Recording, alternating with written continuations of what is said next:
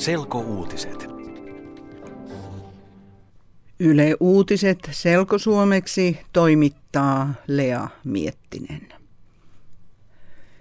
Kreikka saa apua talousvaikeuksiinsa yksityisiltä sijoittajilta. Sijoittajat ovat luvanneet, että ne tekevät Kreikan kanssa velkajärjestelyjä. Yli 80 prosenttia sijoittajista on sopinut, että ne antavat Kreikalle anteeksi osan valtion lainoista. Kreikan valtion velat pienenevät noin 100 miljardia euroa. Monet EU-maat pitävät siitä, että Kreikka saa velkoja anteeksi. Esimerkiksi EU-komission varapuheenjohtaja Olli Rehn sanoo, että hän on erittäin tyytyväinen asiaan.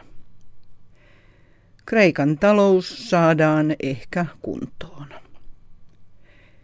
Euromaat sanovat, että Kreikka on nyt tehnyt niin paljon säästöjä, että se saa ehkä uuden tukipaketin. EU ja kansainvälinen valuuttarahasto IMF ovat luvanneet Kreikalle 130 miljardia euroa lainaa, jos se tekee suuria säästöjä. Kreikalla on yhteensä velkaa yli 360 miljardia euroa. Yksityisiä velkoja Kreikalla on yli 200 miljardia euroa. Yksityisiä lainanantajia ovat esimerkiksi pankit ja eläkeyhtiöt. Oppositiopuolue Keskusta on tehnyt hallitukselle välikysymyksen. Keskusta teki välikysymyksen lasten kotihoidon tuesta. Välikysymyksen allekirjoitti ensimmäisenä entinen sosiaali- ja terveysministeri Juha Rehula.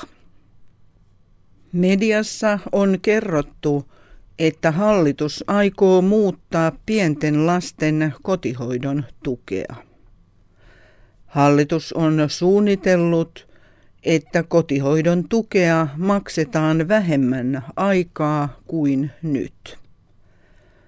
Hallitus on suunnitellut, että kotihoidon tukea maksetaan siihen asti, kun lapsi täyttää kaksi vuotta.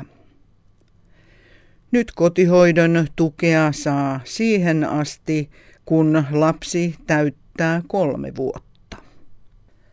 Oppositiopuolue keskusta haluaa tietää, miten hallitus aikoo edistää lapsiperheiden hyvinvointia. Lapsiperheet voivat syrjäytyä, jos kotihoidon tukea pienennetään. Välikysymyksen jälkeen eduskunta äänestää, luottaako se hallituksen työhön. Tyynellä merellä on ollut kova maanjäristys. Maanjäristys oli Vanuatussa ja Uudessa Kaledoniassa. Tyynenmeren tsunamivaroituskeskus on sanonut, että maanjäristys oli niin kova, että tsunamin vaara oli olemassa. Tsunamia eli hyökyaaltoa ei kuitenkaan tullut. Järistyksen voimakkuus oli 6,7 Richterin asteikolla. Järistyksen keskus oli noin 120 kilometrin päässä Vanuatun pääkaupungista Port Villasta.